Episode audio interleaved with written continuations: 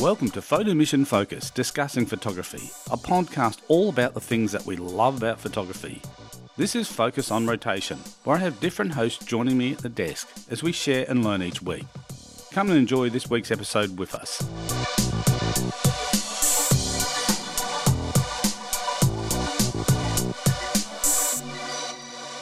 Welcome to Photo Mission Focus, discussing photography. Hi, I'm Steve Finkel, and I'm flying solo on this episode. On this episode, I want to talk to you about composite images. What is a composite image?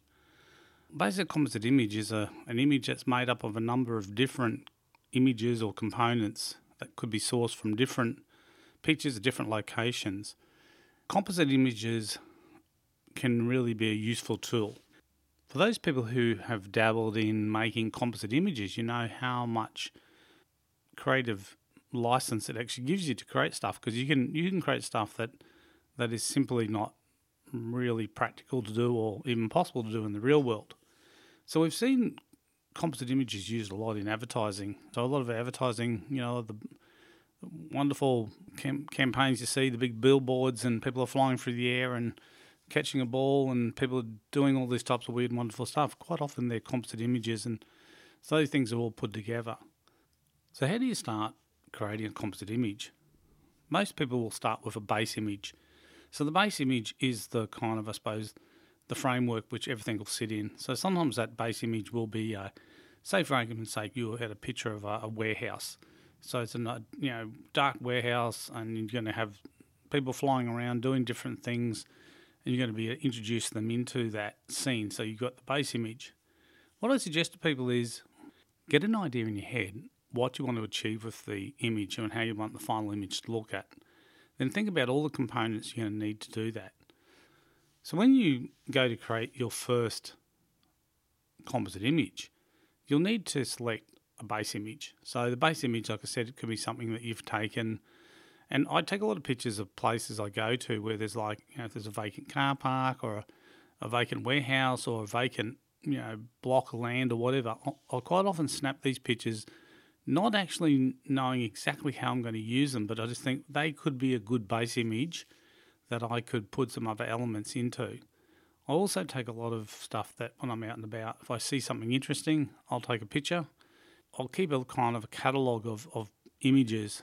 For many years there on, on Halloween, I'd create composite images and I'd use some base images that I've taken from various different places, but then I'd quite often bring into it toys that were made for Halloween.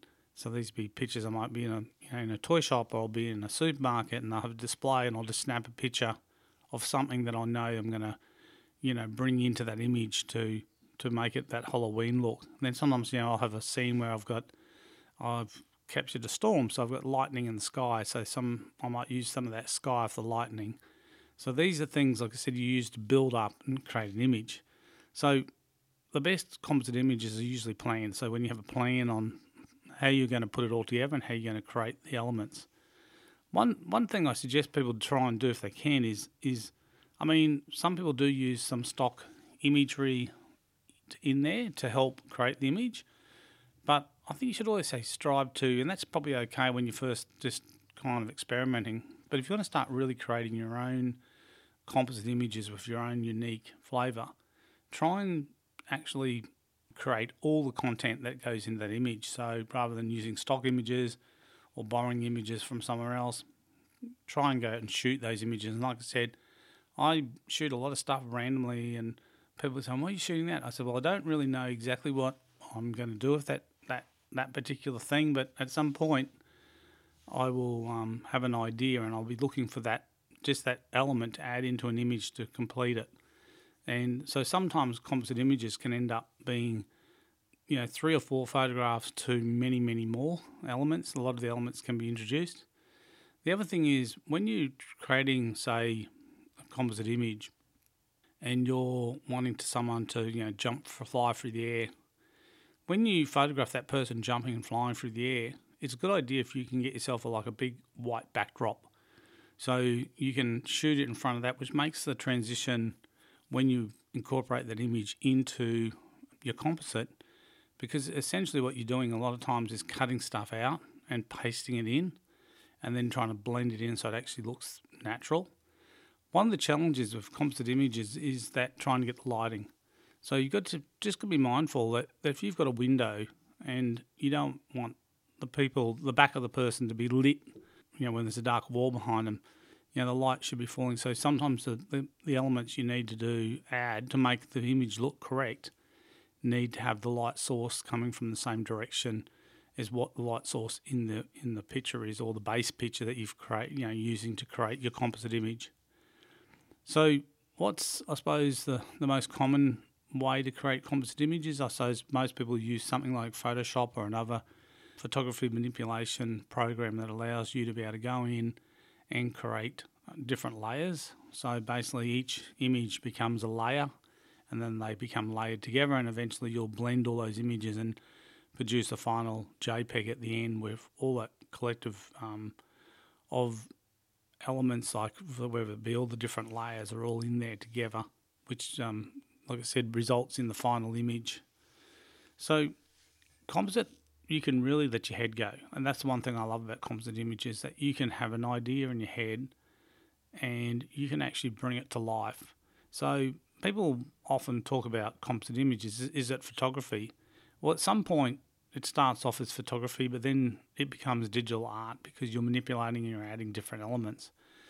I, I still think that once you've produced, if you've produced all the elements that are used in an image, you're still a photographer of that image, even though you didn't take all those elements at the same time. They could have been taken over a period of different time. And, I, and I've seen some really cool images you know created where I can just remember a photographer telling me about a, a, he'd taken a picture of a Viking boat I think it was in a museum thinking that one day he would he would um, do something with that and then only to, to create this amazing picture like it looks like they're at sea and the waves are breaking and but he's got that um, Viking boat as the base image and then he's been able to add all these different elements and you can get quite creative because sometimes when you're creating elements just remember when you're putting them into a into something like a um, composite image, you don't need to create the whole thing. So sometimes if you've got a you know you're trying to create like a treasure chest or something, you only have to dress up the front part of it to make it look like a treasure chest. The back of it just can be a you know a, a cardboard box, um, but the front you can obviously um, do some do some work to make it actually look like it's um, what you're intending it to look like. So sometimes there's a bit of smoke and mirrors type stuff with composite images that basically, you know, not everything in there has to be kind of real because you are creating an illusion. And that's, I suppose, a really good way to explain what a composite image is. You're creating this illusion, and or you're creating this idea uh, that you've had in your head, and you want to bring it to life in an image. So I'm talking about composite images, and if you haven't, you know, gone out and do done a composite image, I mean, quite often people use composites to do things like head swapping. So if you if you have a situation where you're doing you know, a bunch of family portraits and you're taking a number of shots, and then all of a sudden, but you've got one perfect shot, but one person's got their eyes closed, but the shot before they had their eyes open. So you might people do a kind of a composite thing where they'll take that particular image, the head from that image, and then put it into the image and create one great looking image where everyone's smiling, everyone's looking at the camera, everyone looks happy and content. Even though it didn't happen in a single frame, it might made, might have been made of um, two frames or more frames. It just really depends. And so, so it is a good technique to be able to, to sometimes correct things that, you know, when they don't always work out in the real world. Um, having a, being able to take an image from or a part of an image from another photograph and then blend it together to create that composite. So, do you need any real special skills? Well, not really. I mean, you do need a, I suppose, I think you need a good imagination because sometimes you've got to be able to kind of envisage how it will look finally. And sometimes it's trying to get the balance of the componentry right. So, you know, the um, scale can be a problem with composite images that you need to try and keep everything within scale. Um, if you're just pasting and dropping people in you know the scale can get out of hand because it can look like this person's bigger than they should be or they're smaller than they meant to be. So those things you've got to consider as well as where people are placed in the image and how that will dictate to the viewer. So, because what you want to do for the viewer for composite image is you want to take them on a bit of a journey, but you want them to just believe that it's real. You know, and I think that's fantastic when people just believe that the image is real, even though they probably know in their mind that it's not real, that you've you've created um, using digital techniques and photo manipulation to get there. But I mean, that's I think the thing is, and that's why some people will call it digital art. Um, but I, you know, I still refer to that type of stuff as composite imaging. You know, for people who have got, and a lot of people do have access to things like Photoshop. There's a lot of tutorials um, how to, to do composite images on the web, so you can go and have a look and, and see some of this stuff and work out how to to use layers. And layers is quite simple, really. You know, layers is basically in the old days people did collages where you you know, and a collage is you know an old photo collage is really technically you know it's a composite image. You've taken elements from other images and you've pasted it together to make a new image. And, that, and really, that's what composite is. You, you know, you're hashing together all these different elements to create a brand a brand new image that previously didn't actually um, exist. And like I said, it's so much fun. So people who do kind of get into experimenting and playing with composite images tend to really enjoy it and really enjoy some of the results that you can get. Sometimes you can get quite quirky too because you can obviously, you know, I talked about scale, but sometimes you might really want to embellish something. So it allows you to to uh, emphasize something um, that's not normally so prominent in the picture that you want to make it very, very prominent for whatever reason. But it gives you that enormous creative scope to be able to go um, backwards and forwards within the image and creating these different elements to it. You're listening to Photo Mission Focus. I'm talking about composite images. That process of rehashing and adding stuff together to make something completely new. And like I said, I think if you haven't tried it, once you try it, it's something that really does, I suppose it really does hook you. Like you do really love what you can actually do. And there's some incredible photographers who are really kind of niche down on making composite images. And there's a couple of reasons too, like why some commercial photographers might actually do create a composite image. Quite often, sometimes the budget doesn't stretch for a photo shoot to be able to go to some of these you know, amazing locations. But they might have a base shot of that location that they can use, and then they can introduce elements into it, and then people believe they're looking at a looking at a you know these people are sitting in the in a cafe in, in France or somewhere, or you know for the Eiffel Tower out the window, where realistically they could be sitting in a studio somewhere, and those shots are being set up in a studio and position. And that's the one great thing about having like a base image is that you can use that too because you know how to arrange people. So you want people to sit a certain way at a chair. So if you were kind of going to transport these tables and chairs into a scene, and so as a positioner of the viewer looking at them, you can position those and get people's positioning and looking at you and things on the table and those things are arranged so they all look natural when you bring them into the into the new scene. So that just takes a little bit of planning. So sometimes you'll shoot stuff and you'll realise that it, it's it's a bit off. The angle's not right. The chair won't. You, you've kind of the person's leaning back in the chair and it, you can't make it look right. And if you try and straighten it, and then everything's out of kilter. So they're things that you know you've virtually got to have a kind of bit of an eye for when you're shooting it each element that you shoot is created in such a way that you can blend them together. The other thing of composite images is it can be built up where you can, you know, we've seen things where someone they've, they've taken a picture of someone, the same person, in doing various different things in the house, you know, in the kitchen, baking and sitting at the table reading the paper, and then in the, you know, vacuuming the floor, and then cleaning a window and doing all these different things. So they're composite images, and there's a process you can do which is really um, interesting, and it's called locked off camera. And that's basically where you set the camera up so your base image is being shot. It's not a sh- shot that you've taken somewhere else. You've put the camera on a tripod. You've set the camera up on the tripod in such a way that it doesn't get moved. It stays in the exact same position. And what you do is, in between each shot, you're taking the sh- the next shot, but you're introducing a new element. So you're introducing another person or the same person doing something different.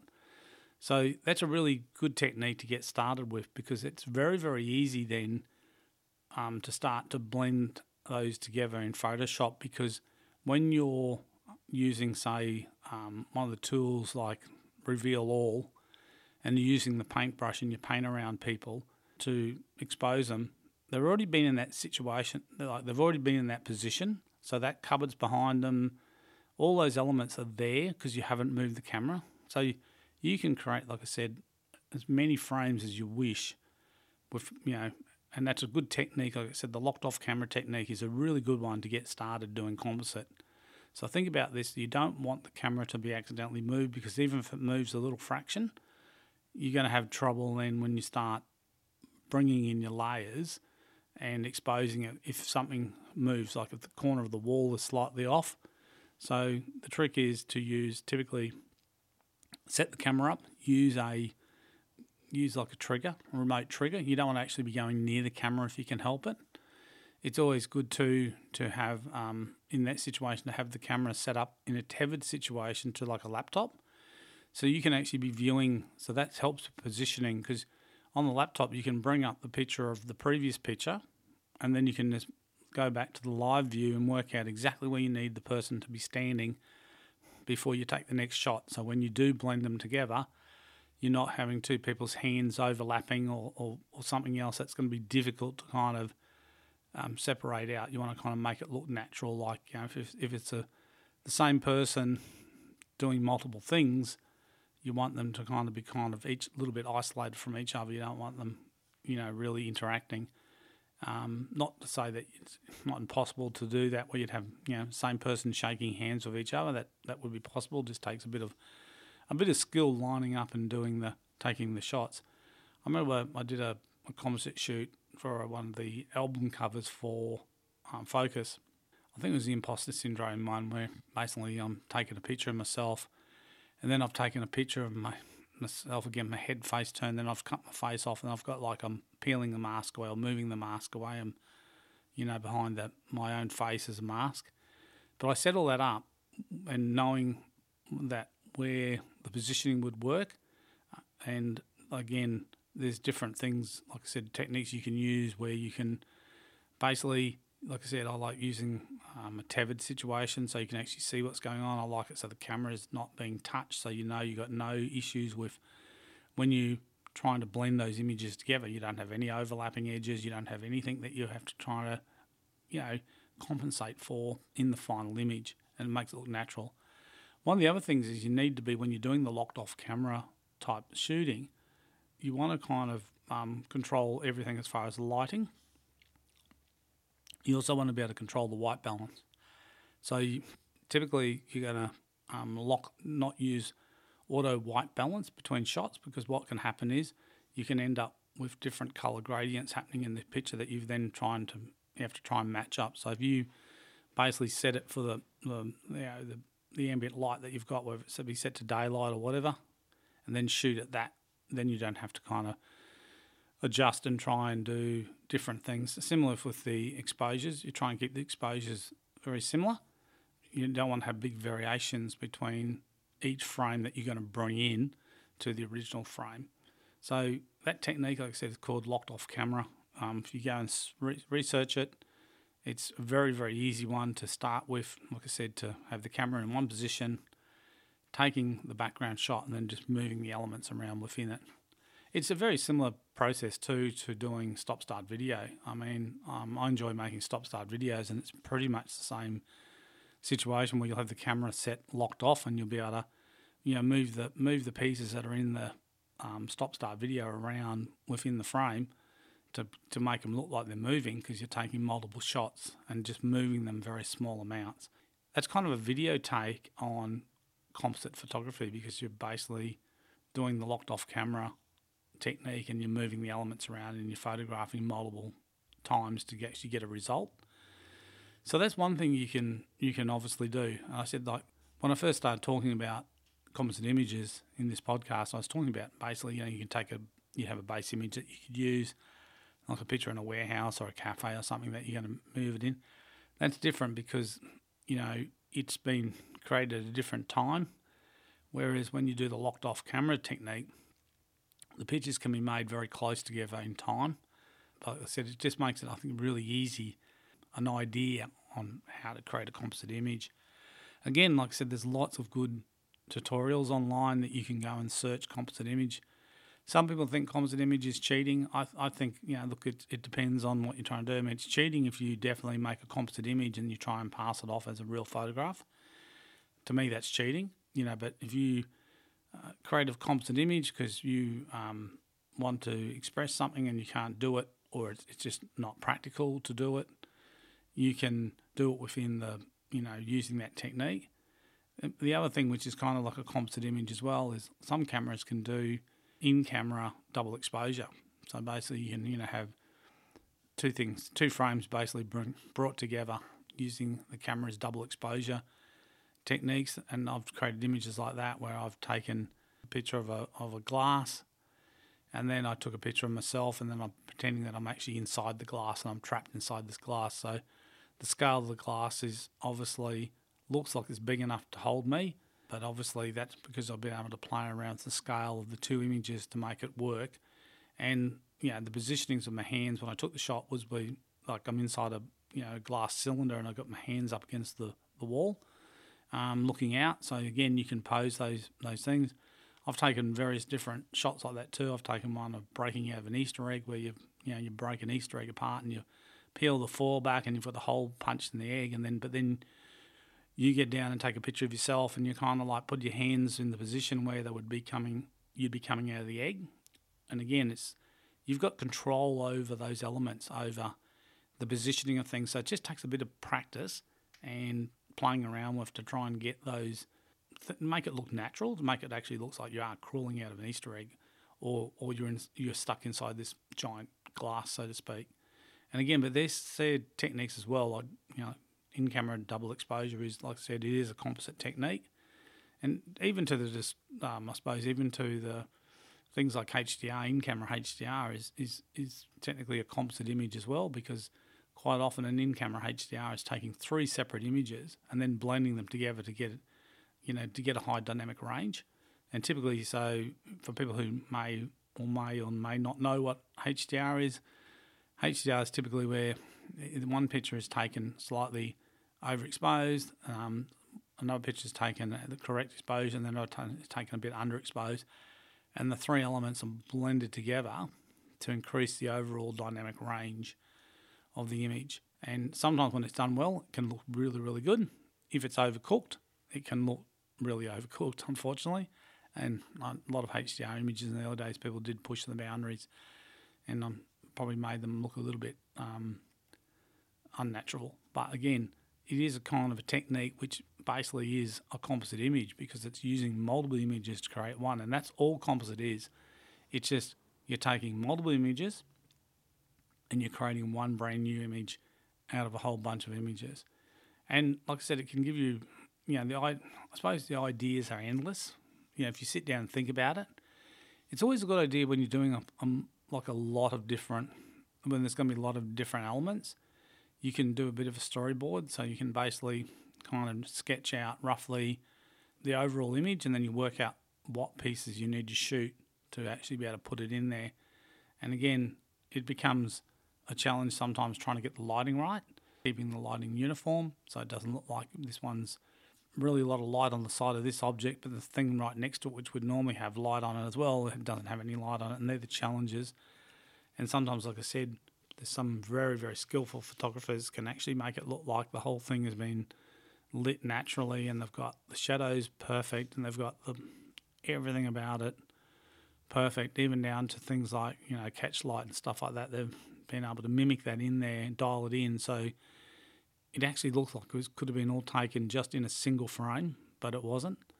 So next time you go looking at some of those amazing, you know, billboard photography, have a look at and just try and work out maybe – how many elements are in there? How many how many images do you think the photographer actually shot to actually create that composite image? Sometimes you can work it out. Sometimes it's it's a bit more difficult, and sometimes it's great too if you're doing a you know in advertising quite often if someone's doing a um, shot of a fleet of vehicles and they're doing it as a promotion, like to say, you know, we've got, you know, 40 vans on the road any given time, they don't ever have the 40 vans all back in the same spot.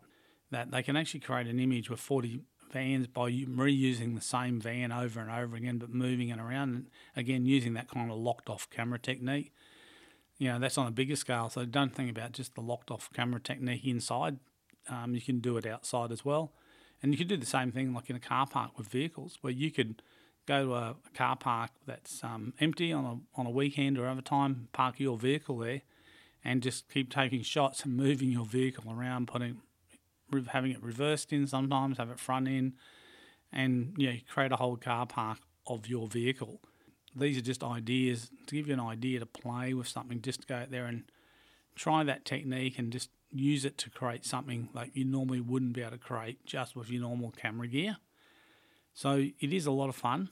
Like I said, some people think it's cheating. I think it's just a part of the the whole digital process that allows us to do these things. And and look, um, composite images where people would do this in the dark room where you'd use different negatives and exposing different, you know, bringing a couple of negatives together in a way that created an image with this two things happening. So it's been around. The, I suppose the concept's been around for a long, long time. We just have so much more tools at our disposal now. We just have so much more power, I suppose. With the, and look what's happening now with um, with some of the programs like Photoshop where sometimes you can you know change the sky and you can do different things and but some of the blending tools just really give you and you can change like the light direction and shadows and different things. And as you get more and more into using those programs you actually find there's a lot of tools in there which you probably thought if you'd come across them previously you thought why would they, why would these be in there? Once you start doing composite images you understand that some of these tools are really really handy when you're trying to create something and trying to make it look like it was taken as one shot. And I think that's the ultimate goal. If you're really get into composite photography is that you get it to the point where, you, where you, when people first look at it, their first assumption is, what an amazing photo. How you were so lucky that, you know, the seagulls were all holding, the, you know, picking up all these ships at the same time or whatever. But you can then obviously go and say, no, actually, it's, it's, it's taken five or six different images to get that result. And again, like I said, it's just a, a tool that we have as photographers. And sometimes people do get kind of, I suppose, to the point where, like I said, they they like to try and create everything in camera, which is fantastic. But sometimes it's good to have that little bit of a play, that little bit of escape to produce something a little bit different um, that was created outside of the camera. I've been talking about composite images.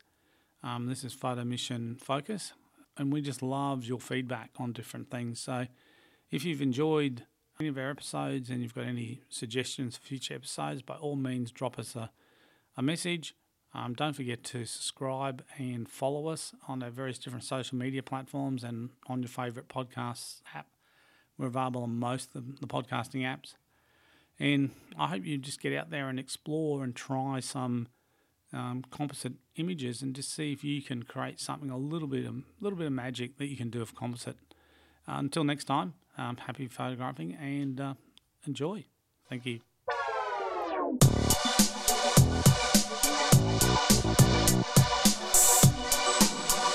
That's all for this episode this week. Thanks for listening. If you have enjoyed the show, please leave us a comment and don't forget to follow us on your favourite podcast app and social media sites. Remember, photography is a pursuit where there's always something new to learn. Safe and happy shooting, everyone.